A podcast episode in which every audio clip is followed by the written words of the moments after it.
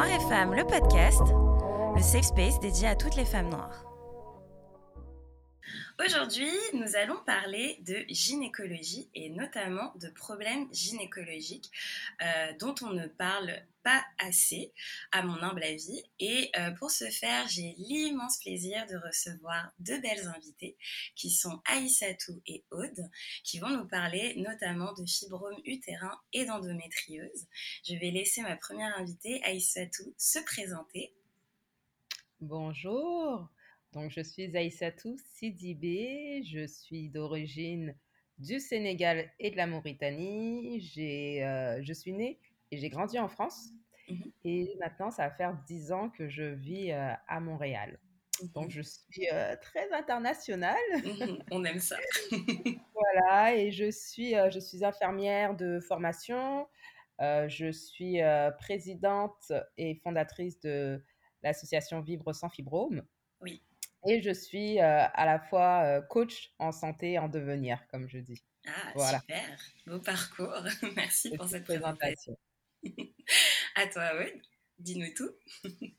Alors, bonjour, je m'appelle Aude Andry, je suis originaire de la Martinique et d'ailleurs, c'est de là que je vous parle. Euh, j'ai vécu pendant quatre ans au Canada également. je suis anthropologue, toxicologue et euh, je suis, euh, on va dire, patiente experte euh, d'endométriose dont je souffre depuis mes 12 ans. J'en ai 27. Donc ça fait quelques petites années d'expérience. Ouais, tu vas nous raconter ça en détail. Alors, ma première question va s'adresser à toi, euh, Aïssatou. Donc, tu nous as parlé vaguement de ton association Vivre sans fibrome. donc, peux-tu déjà nous raconter la première fois que tu as entendu parler de fibrome utérin? Euh, c'était en 2013 sur mon lit d'hôpital. Ah. Euh, j'avais vraiment eu la veille des douleurs dans la poitrine, mmh ce qui peut sembler vraiment anormal hein, parce que les fibromes se trouvent au niveau de l'utérus. Mais moi, mmh j'avais vraiment ressenti euh, de la douleur dans la poitrine. Je pensais que je faisais une crise cardiaque. Ok. finalement, je vais à l'hôpital. À ce moment-là, je n'avais jamais entendu parler de fibrome utérin. Mmh donc, je cours à l'hôpital, euh, je me pose moi-même un diagnostic, je fais une crise cardiaque, c'est pas possible, je vais mmh mourir.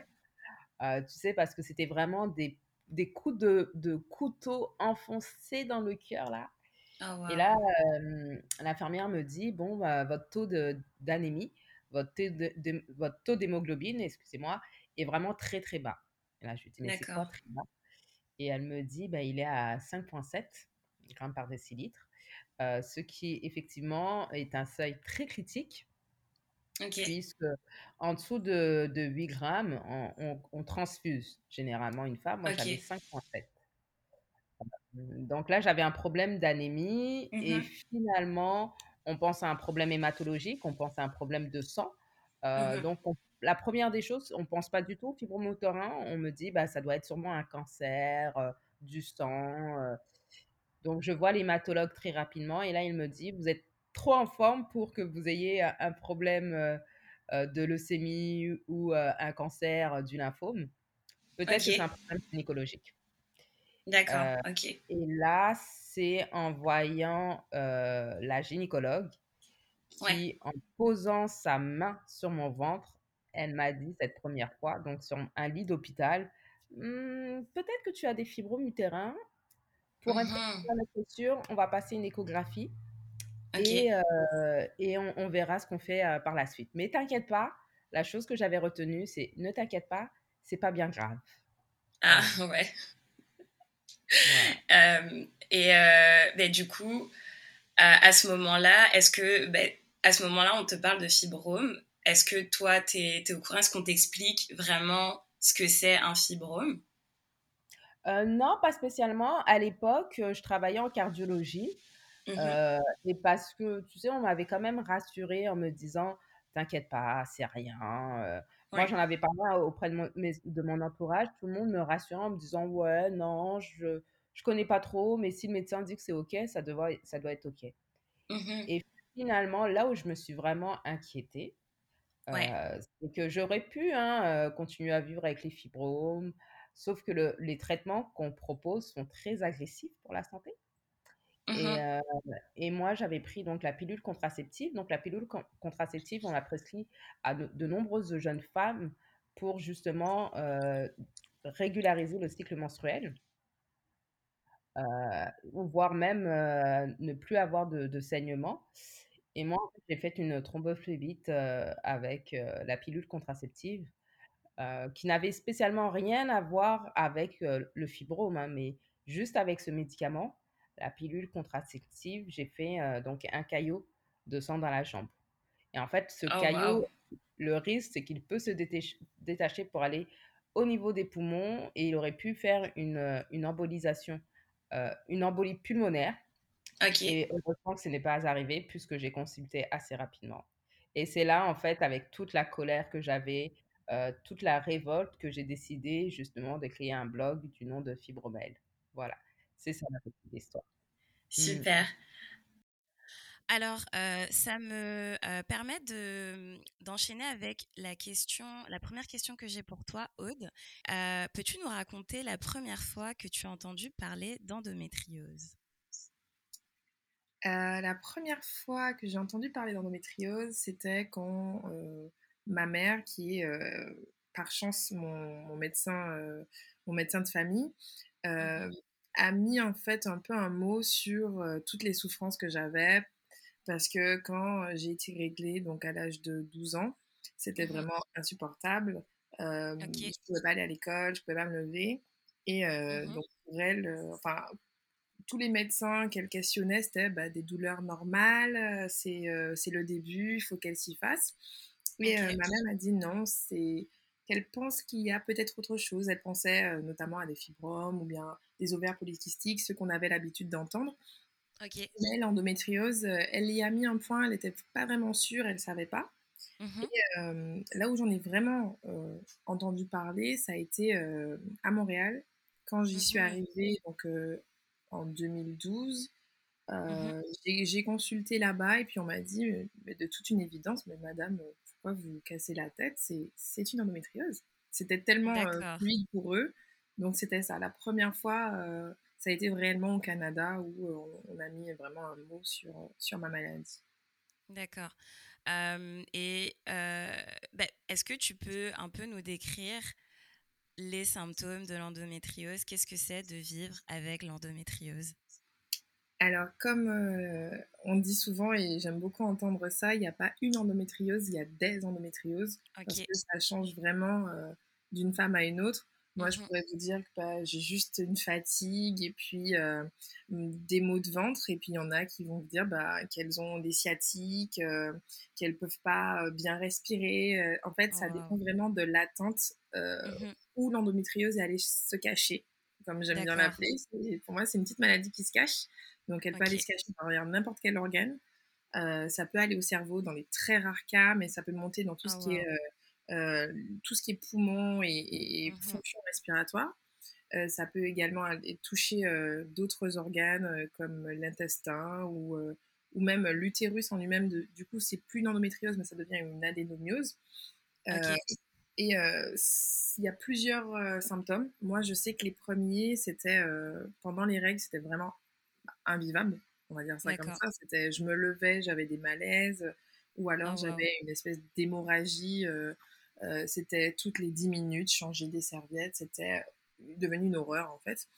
Donc, euh, moi, on m'a très vite coupé euh, mes règles, mais ça n'a pas arrêté la maladie en fait.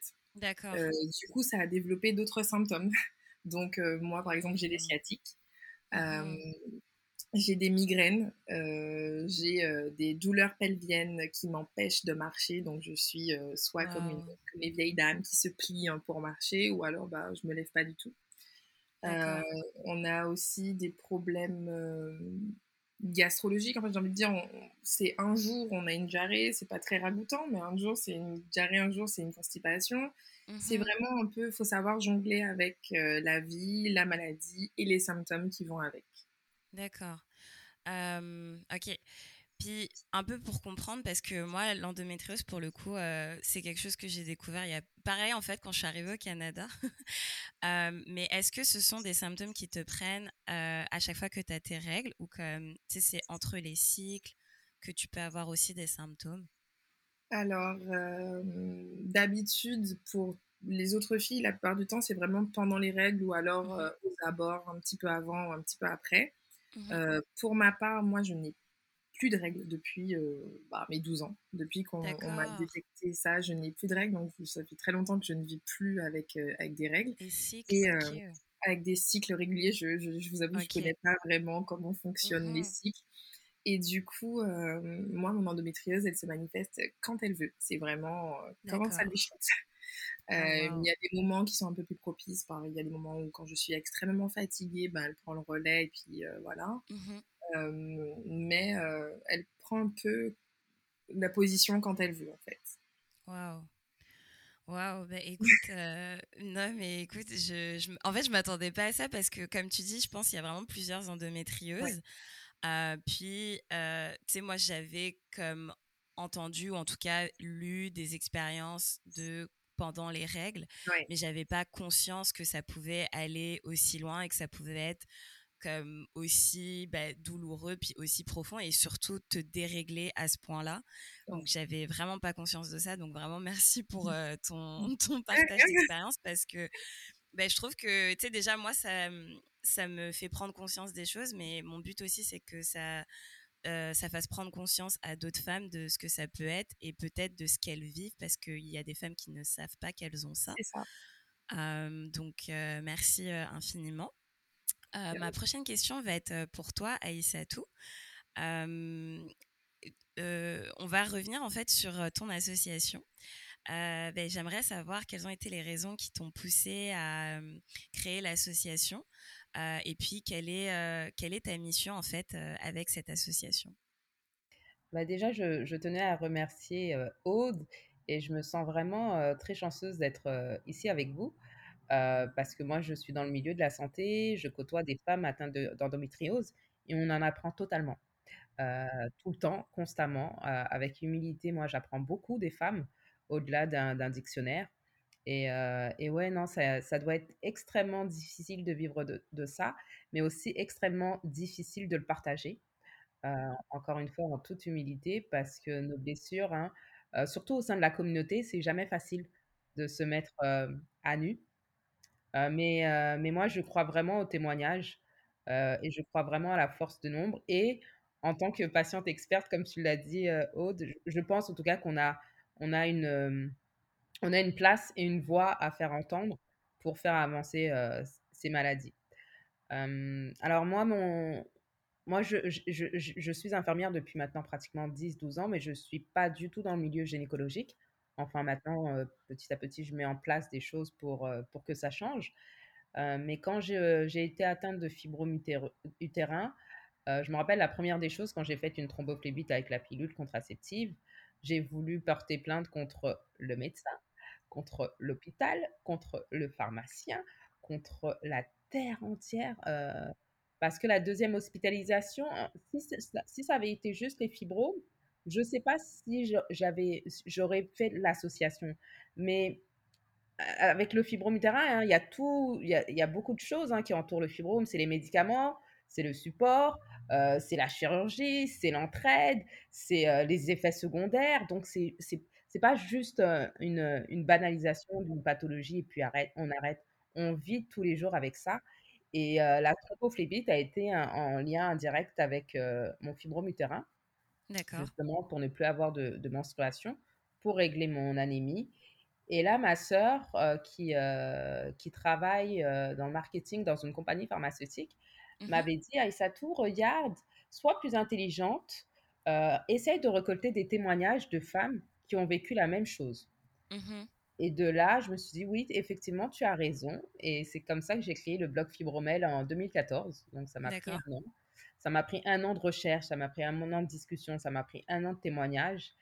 Et mmh là, je me suis lancée, je me suis dit, bon, Aïssatou, mets-toi mets -toi à nu, mmh euh, témoigne, raconte ton histoire. Ça a été extrêmement difficile hein, de parler de d'utérus même euh, au sein de ma famille, euh, mmh de, règles auprès de mon père. Euh, ouf, ça a été extrêmement difficile. Je peux imaginer. mais je me sentais légitime parce que j'étais infirmière. Mmh c'est vraiment ça qui m'a fait en sorte que Aïssatou, regarde, tu peux être un exemple. tu as de la facilité déjà à vulgariser l'information. Donc fais-le. Just do it là. Mmh mmh et voilà, et la première fois, mais j'ai eu, eu beaucoup de difficultés à en parler, hein, même auprès de mon entourage là. Et même encore quand on me dit c'est quoi un fibrome, bah, ça se trouve au niveau de l'utérus, les règles. Et finalement, avec le, le blog, j'ai vu que j'avais eu beaucoup, beaucoup, beaucoup de, de, retours partout dans le monde. Mmh parce qu'à Montréal, j'étais vraiment la seule. Hein. Je ne connaissais personne d'autre qui avait des fibros, mais là, on parle quand même d'il y a huit ans. Les choses mmh commencent à changer positivement. Mais à l'époque, j'étais toute seule, quoi. Mmh Et finalement, avec un groupe de femmes, quand j'ai su qu'on n'était pas, que j'étais pas toute seule, bah, j'ai décidé de passer à l'étape supérieure euh, pour faire élever nos voix plurielles euh, auprès des instances publiques, auprès des hôpitaux, auprès de la politique, parce que c'est un acte de politique si on veut mettre en place des actions concrètes. Et j'avais vraiment besoin d'une structure pour me sentir moins seule et mmh faire de la revendication autour de cette maladie qui touche énormément la femme noire. Exactement. pour, faire le lien avec Aude, on peut être atteinte de fibromyalgie et aussi, on peut être atteint d'endométriose. Hein. Mmh les deux, là, ce sont des, des sœurs jumelles. quand on sait que c'est des pathologies qui touchent énormément la femme noire, bah oui, là, on se pose des questions sur ben, comment mmh ça se fait qu'il n'y a pas de traitement, comment ça se fait qu'on ne connaît pas les causes, comment ça se fait que même à l'heure actuelle, vous ne pouvez pas nous soulager avec d'autres moyens aussi moins agressifs que ça, quoi. Donc, c'est principalement ça. C'est vraiment cette ce, cri de désespoir qui m'a fait penser mmh que. Et de, base, et de base, moi, je suis quelqu'un de très engagé. Euh, je mmh suis vraiment euh, euh, quelqu'un qui milite pour de, nombreuses causes. Je ne mmh pouvais pas me taire et rester dans mon silence quand je voyais, que, quand j'entendais des aberrations. Ouais. Voilà. Donc, j'ai trouvé ma ah. place au sein de, de mon petit bébé. et on t'en remercie parce que je trouve que bah, c'est une belle une belle cause et une belle initiative. Mmh. et puis justement, bah, tu donnes la voix à ces femmes qui pouvaient se sentir seules. Mmh. Donc c'est vraiment pour moi une, très belle chose de, de faire ça. et du coup, on a évoqué que c'est une, ce sont des maladies qui touchent beaucoup les femmes noires mais dont on n'est pas au courant et dont on ne parle pas. ma question, la prochaine question va être pour vous deux. Pensez-vous justement que dans le milieu médical, ben, notamment en plus gynécologique, la femme noire fait face à des discriminations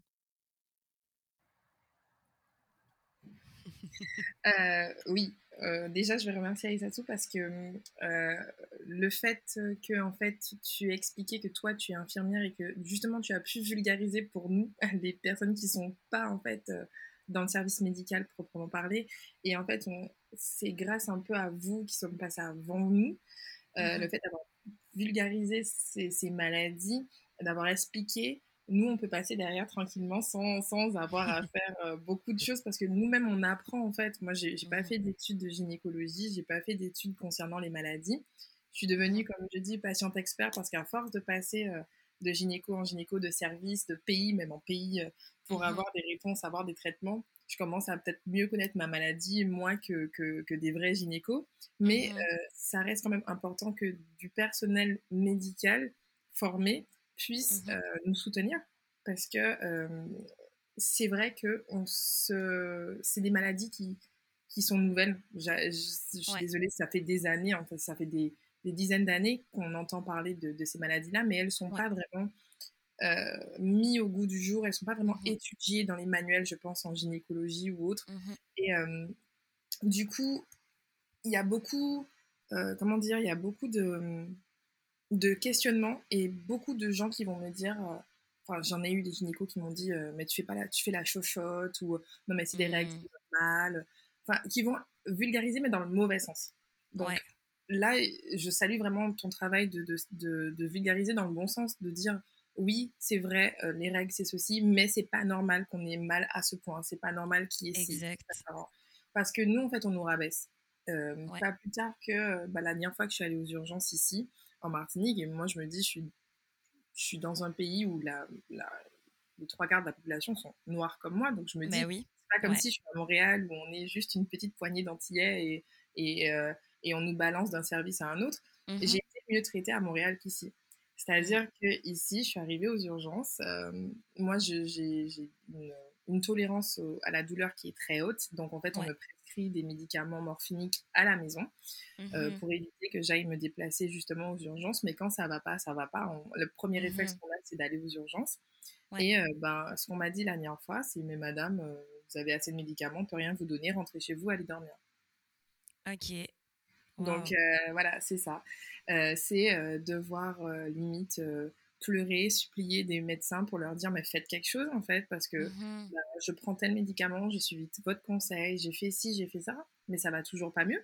Donc mmh moi j'ai pas fait d'études de médecine, c'est pas moi qui opère les gens, c'est pas moi qui prescris les médicaments et, je vous supplie en fait de vous demander de faire quelque chose pour que ça aille mieux. Mmh et, et, là, c'est mon corps. C'est pour ça que quand tu m'as parlé de, de, de, cette, de cette interview, je me suis dit, mais c'est génial parce qu'en fait, c'est exactement ce qui se passe dans ma vie en ce moment. Mmh pas plus tard qu'il y a à peu près, on était en avril, je refais un check-up de l'endométriose. Donc, c'est tout simple. Hein. Le check-up, il est ridiculement court. C'est une IRM, une échographie. Ça s'arrête là. D'accord. Euh, et moi, j'ai vraiment une endométriose qui est un peu pénible. Elle se voit nulle part, ni à l'échographie, ni à l'IRM. Donc, en fait, on me catégorise tout le temps euh, dans non-endométriose. Je n'ai pas d'endométriose, je ne suis pas malade. D'accord. Mais j'ai déjà été opérée plusieurs fois. Et en fait, c'est quand ils opèrent que, waouh, ils se disent, OK, elle est, elle est malade. Elle a de l'endométriose. Et puis, on passe des heures sur le, la table à m'opérer, etc. Et donc mmh. là, je rentre chez moi, je rentre en Martinique, je suis arrivée il n'y a pas très longtemps, il y a moins d'un an, euh, ok. Mmh je vois une nouvelle gynéco, je lui explique, je lui montre les courriers des anciens médecins qui disent exactement la même chose, et elle me dit, mais on va faire le même check-up. IRM, écho, bien sûr, qui reviennent négatives, comme d'habitude. Ben oui. Et euh, elle me dit, mais vous n'êtes pas malade, je peux rien faire pour vous. Ok. Elle est prête même à me dire qu'elle veut supprimer les traitements que j'ai parce que bah, en fait, je prends des traitements pour les gens qui sont atteints d'endométriose et moi, j'en ai pas. Donc, je lui dis, par contre, ça, euh, non, c'est négatif. Mais elle refuse de me faire ma prescription. Donc, c'est-à-dire que je suis en rupture, euh, je suis, je suis arrivée le mois dernier, on était en juillet, j'étais en rupture de traitement. Donc, euh, je lui dis, je lui explique, est-ce que vous vous rendez compte que je suis passée de pays en pays, je suis passée de gynéco en gynéco, depuis mes 12 ans, je suis sous traitement, et là, vous mmh allez me retirer mon traitement sous peine que, parce que pour vous, je suis pas atteinte d'endométriose. Parce que pour vous, vous avez juste regardé des papiers, vous m'avez jamais examiné, vous m'avez jamais mmh posé des questions. Est-ce que vous, vous vous sentez Comment Quels symptômes vous, vous avez Vous, vous percevez? Vous, vous lisez simplement des, euh, des radios, des échographies, des IRM, mais qui ne veulent absolument rien dire parce que surtout dans mon mmh cas, qui est mmh connu et qui est noté dans mon dossier. Donc, en fait, ça a été vraiment une crise d'énervement, de pleurs, où j'ai lui vraiment supplié, en fait, de lui dire, mais redonnez-moi ma prescription. Mais oui. Prescrivez mon médicament. Mmh euh, et donc, c'est ce qui a été fait. J'ai demandé à changer de gynécologue. Euh, il y en a une que je vois bah, dans deux jours mmh euh, pour voir s'il y a autre chose qui est possible à faire. Mais c'est vraiment ça.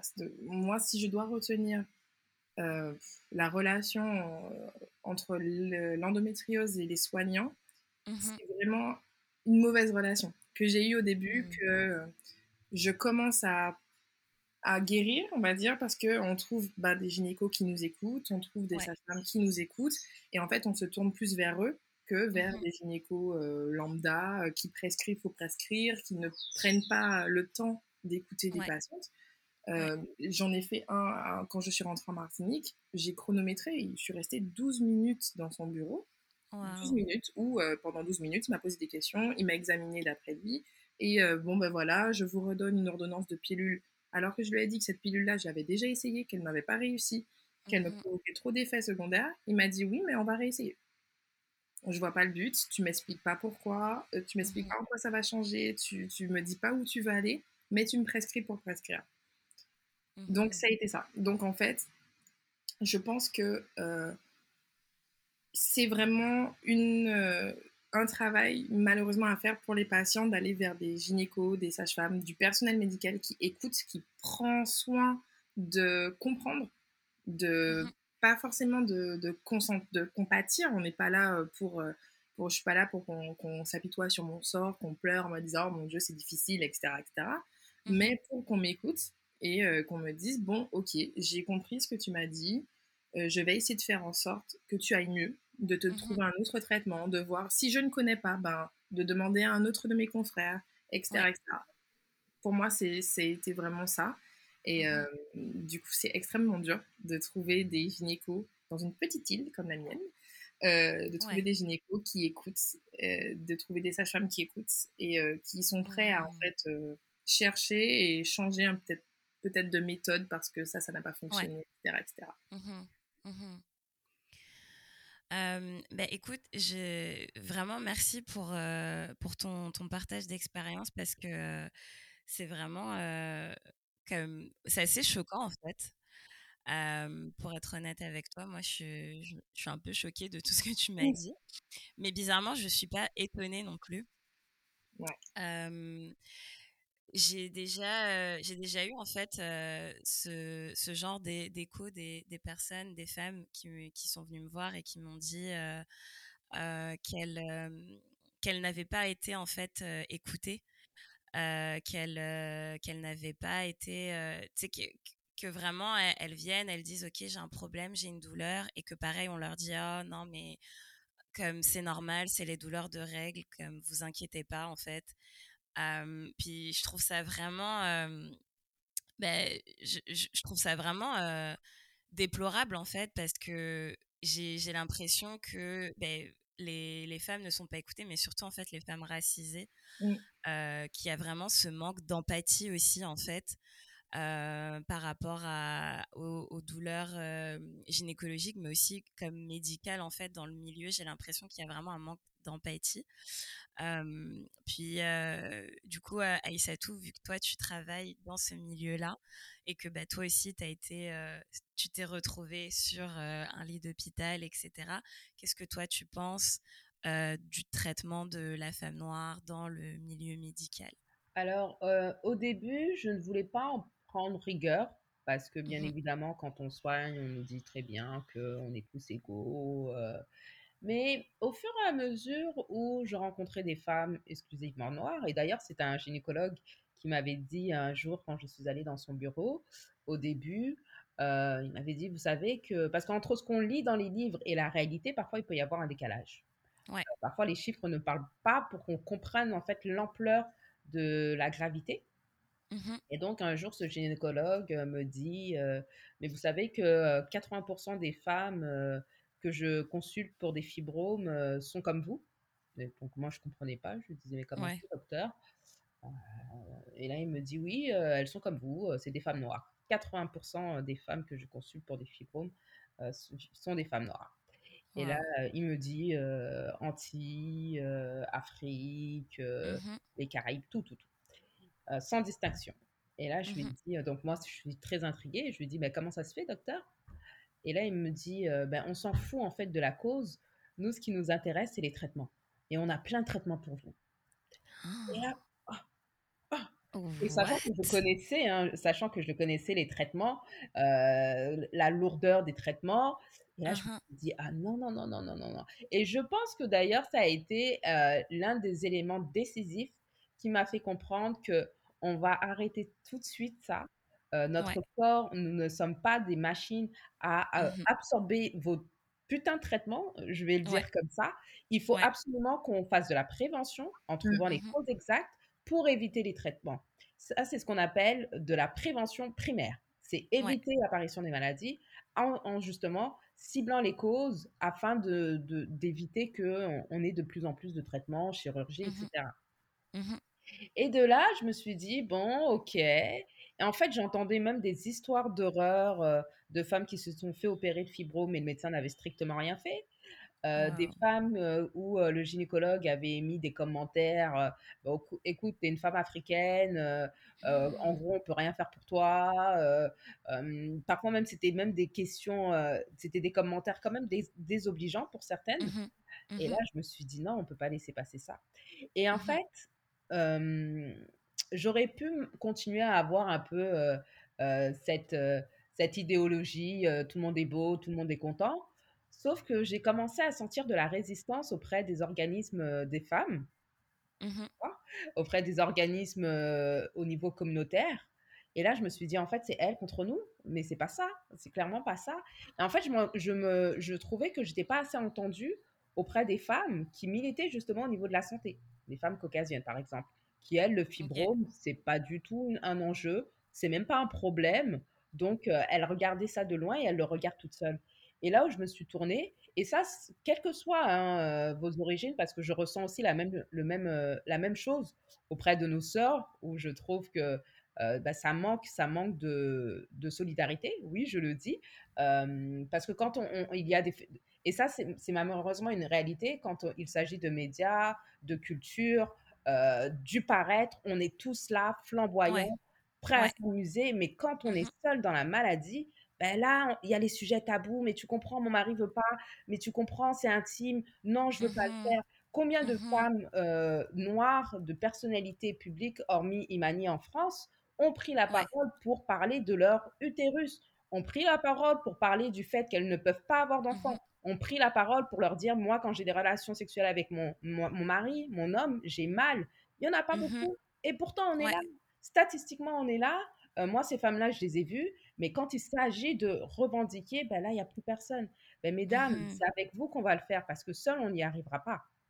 et là, je suis très contente parce que quand je, regarde beaucoup ce qui se passe aux États-Unis, euh, au mmh niveau du fibromutérin, euh, des femmes, des leaders ont pris cet mmh engagement de faire avancer la cause, ne serait-ce que la vice-présidente euh, Kamala Harris qui a, qui a mis en place un projet de loi uniquement sur le fibromutérin pour faire de la recherche, de l'éducation, de la mmh sensibilisation.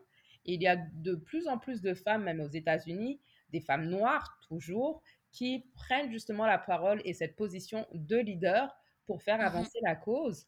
Euh, en France aussi, Angela Barga, avec qui euh, je connais très bien, euh, qui mmh m'a justement donné cette envie de créer ma propre association au Canada, est d'origine camerounaise. Euh, sur le continent africain, il y a des petites initiatives aussi qui se font, mmh mais c'est toujours par des femmes noires. C'est toujours par des femmes euh, noires parce que justement, c'est notre cause à nous. Et si on ne la fait pas avancer, ben, on ne se fera pas respecter. Donc, connaître eh le connaître la maladie, connaître justement le langage médical pour ne pas se faire charcuter, parce que c'est clairement ça, hein, pour le fibrome comme pour l'endométriose, on vous, on vous opère. Hein. Euh, le fibrome, ça ressemble vraiment à une césarienne. Euh, on enlève les fibromes, puis il y a une récidive. On nous charcute, on nous charcute. Donc, mmh tant et aussi longtemps que nos, voix ne sont pas entendues, ben, on mmh continuera à, exercer euh, sur nous cette forme de discrimination et de banalisation. Mmh Donc, moi, j'invite vraiment les femmes à témoigner. Si, quel que soit le type d'engagement, mais une petite action peut faire toute une différence, ne serait-ce qu'un partage d'informations parce que la personne qui est en face d'elle et qui n'osera pas en parler, ben, mmh peut-être que elle, ça va lui faire du bien d'avoir cette information à ce moment-là. Et comme je dis, c'est un peu une, une, maladie bouche à oreille, là. Euh, le fait d'en parler à une personne, à une personne, à une personne. Et là, je suis contente parce qu'en 2021, je m'aperçois qu'il y a de plus en plus de femmes, euh, mmh aussi bien atteintes d'endométriose que de fibrome, des femmes noires, qui mmh commence à euh, prendre position, euh, entre autres, euh, quand je pense à Fibrome Out, qui est une, jeune association en Belgique, qui a mmh créé sa première association sur le fibrome utérin. D'autres personnes comme Fibrome ta mère, voilà, des, vraiment des petites, des petites des femmes qui ont décidé de réaliser des petites, des petites actions mmh pour justement être plus nombreuses à se faire entendre. Mmh Mais mmh je le dis, ça ne touche pas uniquement la femme noire, sauf qu'il y a cette réalité pour la femme noire, c'est que nos fibromes vont être plus gros, plus nombreux et à un âge plus jeune. Et en mmh fait, pour comprendre un peu les enjeux, c'est que avant, les fibromes arrivaient aux alentours de 35-40 ans, c'était toujours un peu le même schéma, la femme caucasienne qui ne veut pas avoir d'enfant, on enlève l'utérus. Mmh on enlève l'utérus. D'ailleurs, on sait qu'au Canada, euh, l'hystérectomie, donc l'ablation de l'utérus, est euh, le premier traitement décisif pour enlever les fibromes. C'est fou, hein? Ah, waouh! Ok. Ouais, 30, on a, 30% des hystérectomies sont liées à des fibromes utérins. D'accord. avec l'arrivée justement de l'immigration, il y a eu de plus en plus de femmes, noires, de femmes noires.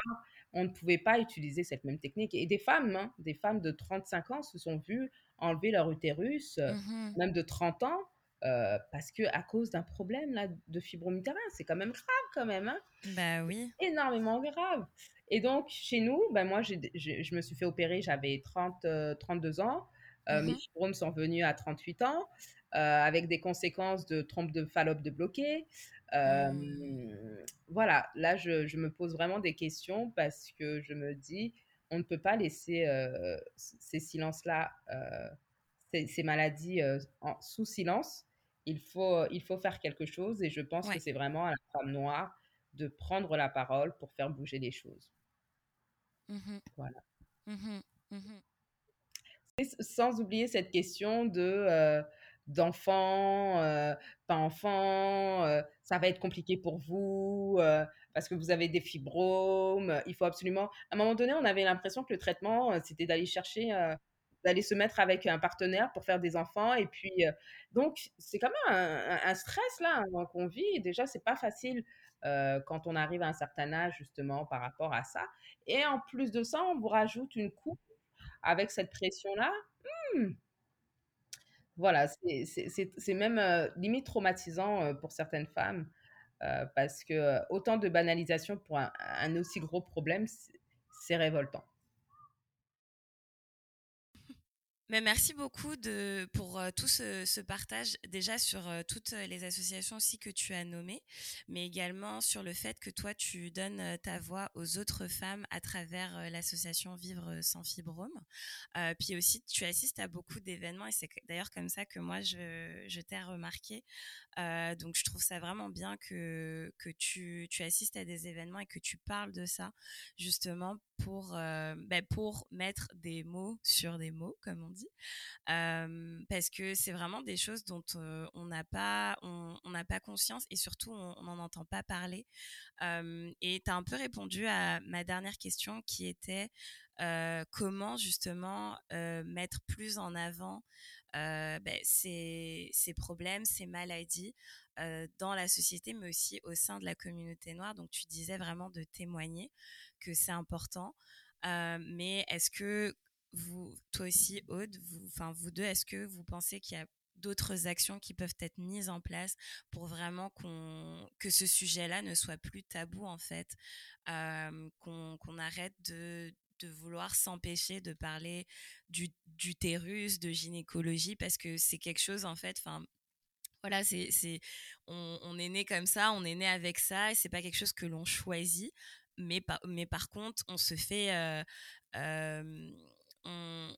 on, se fait, euh, comment dire, on nous empêche en fait d'en parler parce que c'est un sujet qui ne touche pas tout le monde, évidemment, euh, puisque ben voilà, c'est un problème féminin, un problème gynécologique, euh, mais aussi on n'ose pas en parler parce que c'est, en fait, j'ai l'impression qu'il y a une peur de l'inconnu c'est ah on connaît pas ce, genre on connaît pas cette zone là du corps on sait pas ce qui se passe donc on veut pas en parler.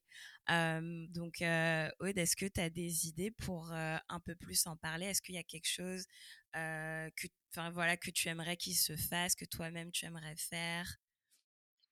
Moi, j'aurais aimé d'abord rebondir sur ce que tu as dit parce que tu, tu parles en d'un problème gynécologique, donc un problème féminin. Et là où je voudrais rejoindre tout, c'est que ça reste pas un problème féminin, ça reste un problème, bah, plus on grandit, plus ça devient un problème de couple, un problème de famille. donc, moi, ce que j'aurais aimé mettre en place, c'est comme euh, on met l'éducation euh, sexuelle euh, à, l'école, on devrait mettre une éducation un peu médicale mmh pour apprendre en fait à connaître, ok, ben il y a telle et telle maladie, certes, ça concerne peut-être pas les garçons à cet âge-là, mmh mais ça les éveille, ça leur fait prendre conscience qu'une personne, une femme peut être atteinte de cette maladie et qu'en fait plus tard ça va peut-être jouer sur eux aussi parce que bah, ils sont peut-être mmh en couple avec une personne qui sera atteinte d'une de ces maladies et qu'il faut aussi qu'ils apprennent, en fait ça devient carrément un apprentissage, d'être un soutien pour ces mmh personnes qui sont malades et mmh non pas être un fardeau en plus en leur disant mais t'es malade, j'en reste chez toi ou prends du doliprane ou je sais pas quoi et d'être vraiment dans un réel soutien et pas avoir des, des, des, mots qui peuvent être blessants. En plus de notre condition, on nous rajoute mmh encore des choses qui peuvent être blessantes. Donc, euh, pour moi, euh, comme a dit Aïssatou, c'est vraiment le témoignage des personnes qui sont malades. Euh, c'est vraiment donner la parole à, des personnes qui sont malades, qui, sont, qui en vivent tous les jours. Et comme elle a dit, on a une pression sociale derrière. C'est pas que la pression médicale, on a vraiment une pression sociale. J'ai des gynécos qui m'ont dit, mais en fait, la seule manière de, de, de, de, guérir d'une endométriose, c'est d'avoir mmh un enfant. Bah, moi, ah, on me le répète depuis que j'ai 20 ans. Depuis que j'ai 20 ans, j'ai envie d'avoir des enfants jusqu'à présent. Euh, mmh limite, je me dis, si j'ai si envie d'avoir un enfant maintenant, c'est parce qu'en fait, on me l'a tellement rentré dans le crâne euh, que mmh j'aurais pas d'enfant, que si je fais pas mon enfant avant 25 ans, bah, j'en aurais pas, que je serai infertile, que je serai stérile, etc., etc. Que du coup, je me dis, si demain, en fait, j'ai un enfant, je sais pas si c'est parce que je le voudrais réellement ou si c'est parce que dans ma tête, je veux pas être infertile, je veux pas être stérile, qu'on sait jamais, et donc du coup, ben, j'ai fait un enfant pour tester. Euh, c'est une pression sociale de la part des médecins, c'est une pression sociale aussi de, de parfois des compagnons, des familles. On mmh voit nos âges monter, on nous dit ah ouais mais en plus tu as l'endométriose, ton âge monte, il faut faire attention, tu te mets une double barrière, etc. Mmh je pense que en plus du témoignage des personnes qui sont malades, euh, d'être dans des, mais aussi euh, dans des zones confortable, on va dire, parce que c'est sûr que parler entre malades, ça n'ouvre peut-être pas le champ des possibilités aux autres personnes qui sont pas atteintes, mais nous, en fait, ça nous rassure de parler à des gens qui peuvent nous comprendre, qui vont pas nous juger, etc., mmh etc. Donc, peut-être ouvrir un petit peu ces cercles qui sont très fermés à des personnes qui ne sont, qui sont pas atteintes de ces maladies, mais qui sont peut-être euh, de la famille ou qui veulent être du soutien. Déjà en, mmh premier, en premier temps, et puis euh, euh, comme je t'ai dit, banaliser en fait ce genre de maladie parce que ah, depuis l'école, parce qu'en fait elle touche euh, ben, vraiment beaucoup de populations. Avant, euh, moi, une de mes hypothèses, c'est que c'est une des maladies qui est nouvelle. Je mets vraiment nouvelle entre guillemets parce que mmh je vois l'exemple en Martinique, nos grands-mères, elles faisaient des enfants, mais mmh à une vitesse fulgurante les uns derrière les autres. Donc peut-être qu'en effet, elles n'avaient pas le temps de voir leur maladie se développer. Peut-être que, et puis des femmes qu'on appelle des femmes job, des femmes potomitants, donc elles n'avaient pas le temps de se plaindre, etc., etc. On leur mettait une pression sociale énorme sur le dos, donc il ne fallait pas qu'elles se plaignent. Donc peut-être que l'endométriose, en fait, en vrai, elle est là depuis des années et des années. Et que c'est maintenant, avec nos âges où on fait des enfants un peu plus tard, où on laisse nos carrières euh, se prendre, que on réalise qu'il euh, y a des maladies qui nous empêchent en fait de vivre correctement. Et euh, donc ça, pour moi, c'est une des premières hypothèses. Et en solution à ça, c'est vraiment, comme je t'ai dit, la discussion euh, dans un cercle qui s'agrandit un peu plus. Donc, mmh on commence par nous, nous les mmh malades, nous, euh, entre nous. On... Ah, tu as ça? Bah tiens, moi aussi j'ai ça. Ça commence à, on va dire, décomplexer. Parce que, mmh quand je dis, quand on parle des problèmes d'utérus, des problèmes d'intestin, c'est pas forcément euh, tout le monde qui a envie de, de, de, de se donner là-dessus. Et je pense que si on parle, bah, toi aussi, tu as des problèmes d'intestin, bah, tiens, moi aussi, voilà, on en parle. Ah, tu as cette solution-là, bah, tiens, je vais essayer. Et d'ouvrir un peu le cercle aux soutiens familiaux, aux accompagnants, aux, euh, mmh époux, aux, conjoints, etc. etc. Et euh, mmh vraiment, le but final, c'est que toute la population se dise Ok, elle a une endométriose, elle a un problème d'intestin, ça va, c'est pas la mort, on va pas la juger là-dessus, elle a déjà assez avec sa maladie. Mais oui. Ok, on est là pour la soutenir. Et c'est pour moi, c'est ça l'important. Et ça devrait commencer depuis tout petit, en fait, pour pas qu'on arrive à des âges où euh, quand on a l'adolescence, surtout l'adolescence mal placée, et que tu arrives à l'école et qu'on se fout de toi parce que bah, euh, tu as une tache de sang ou c'est cela. Enfin, mmh voilà. Mmh moi, je pense qu'il faut, faut voir vraiment depuis l'école et euh, faire des associations qui englobent pas que patients, mais patients, accompagnants, famille, etc., etc., pour vraiment mmh agrandir le cercle, en fait. Et euh, autre chose, une autre solution que, qui me tiendrait vraiment à cœur, c'est d'avoir une espèce de collaboration et ça commence à se faire en Martinique. C'est pour ça que vraiment je suis très heureuse de, euh, faire partie de cette association mmh euh, qui s'appelle en fait Endométriose Martinique, hein, tout simplement, Endo Doubout, qui veut dire euh, en créole les endométrieux, les, les endogueurs, pardon, debout, on est solide.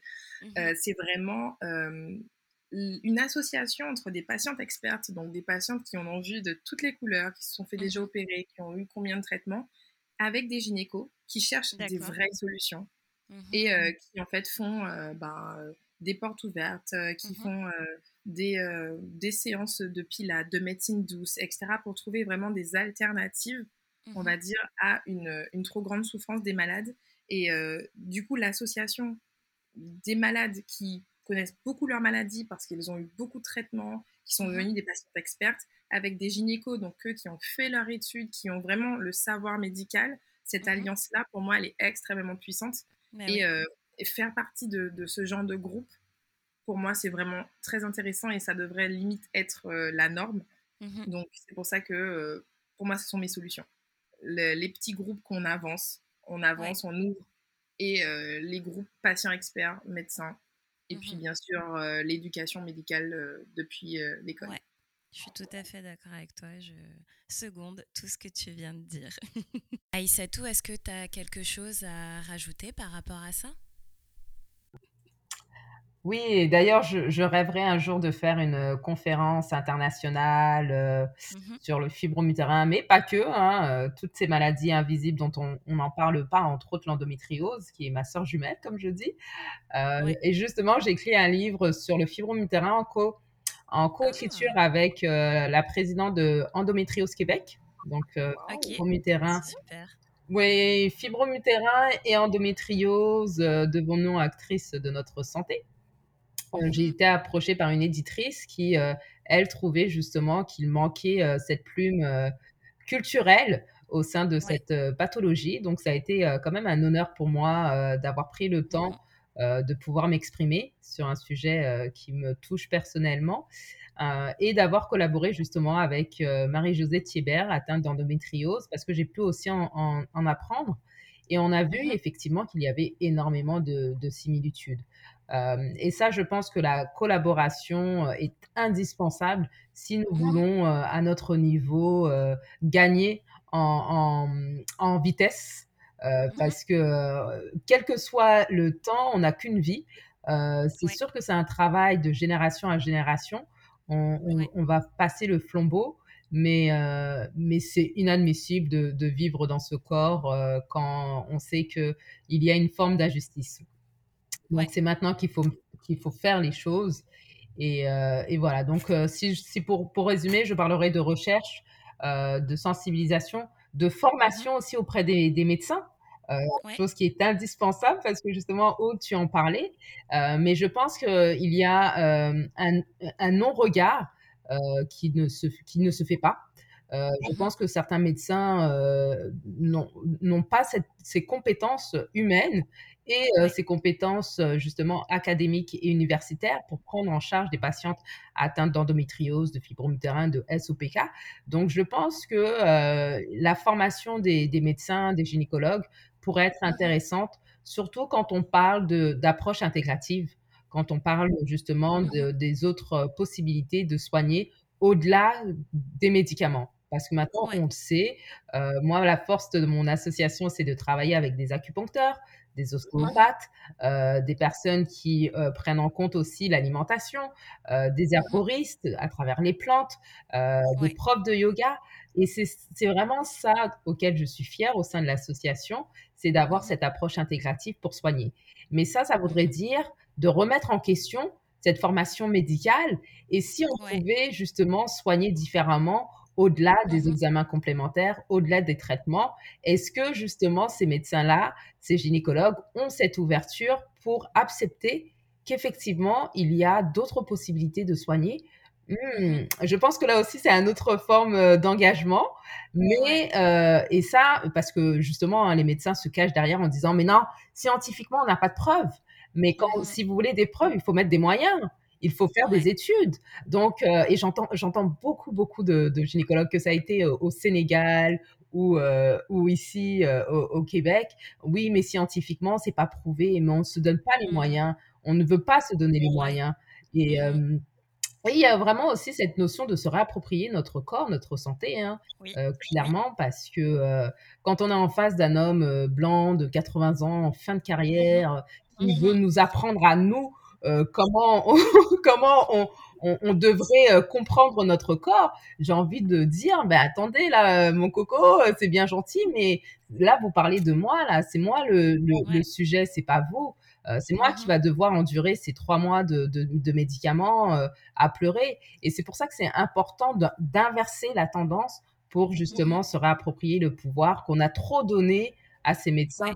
Et moi, je, je, suis triste quand je vois justement des femmes qui attendent leur consultation impérativement et qui vont ressortir soit avec aucune prescription ou avec une prescription qui va causer plus de dégâts que leur propre maladie.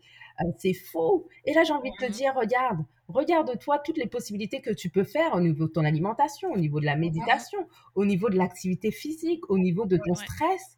Et tu verras déjà que tu auras euh, acquis voilà, des moyens concrets avec peu de moyens mmh pour justement euh, soulager tes symptômes. Clairement. Avant même d'aller voir un professionnel, euh, il y a mmh beaucoup de choses qu'on peut faire seul.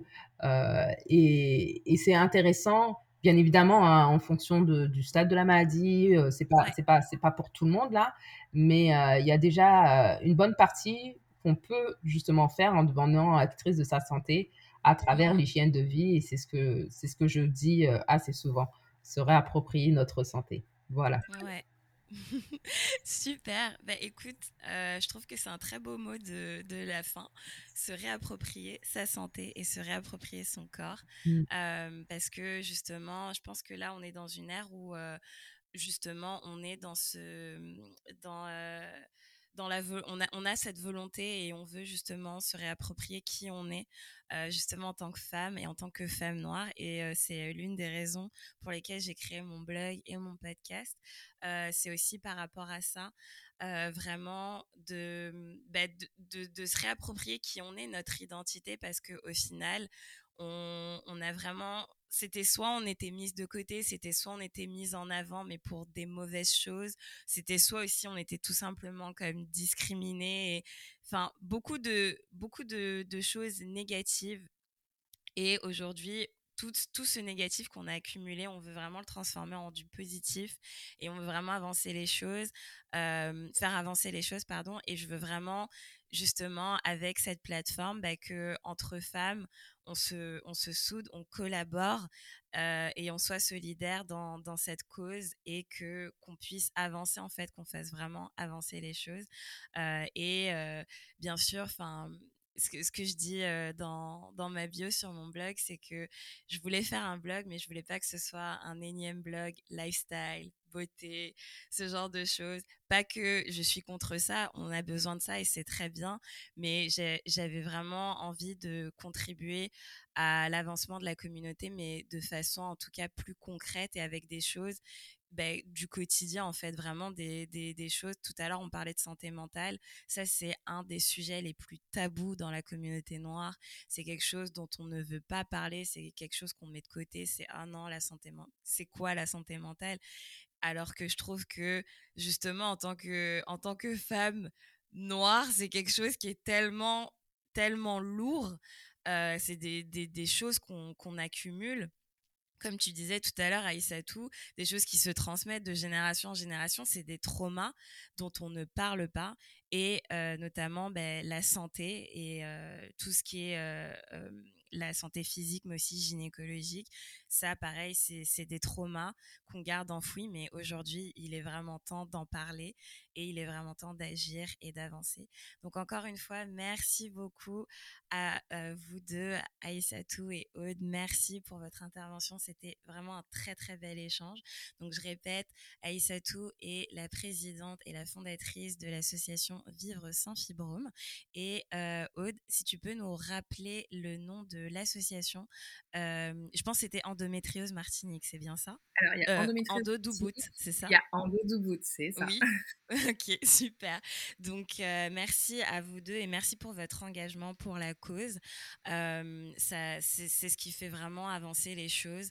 Donc, si vous souhaitez vraiment témoigner également, n'hésitez pas à les contacter. Je mettrai, je vais les taguer dans le dans la publication sur les réseaux sociaux. Et encore une fois, merci à vous deux. Ce fut un réel plaisir. Merci pour toi et ton invitation. Merci. À bientôt. Merci à vous, mesdames. À bientôt.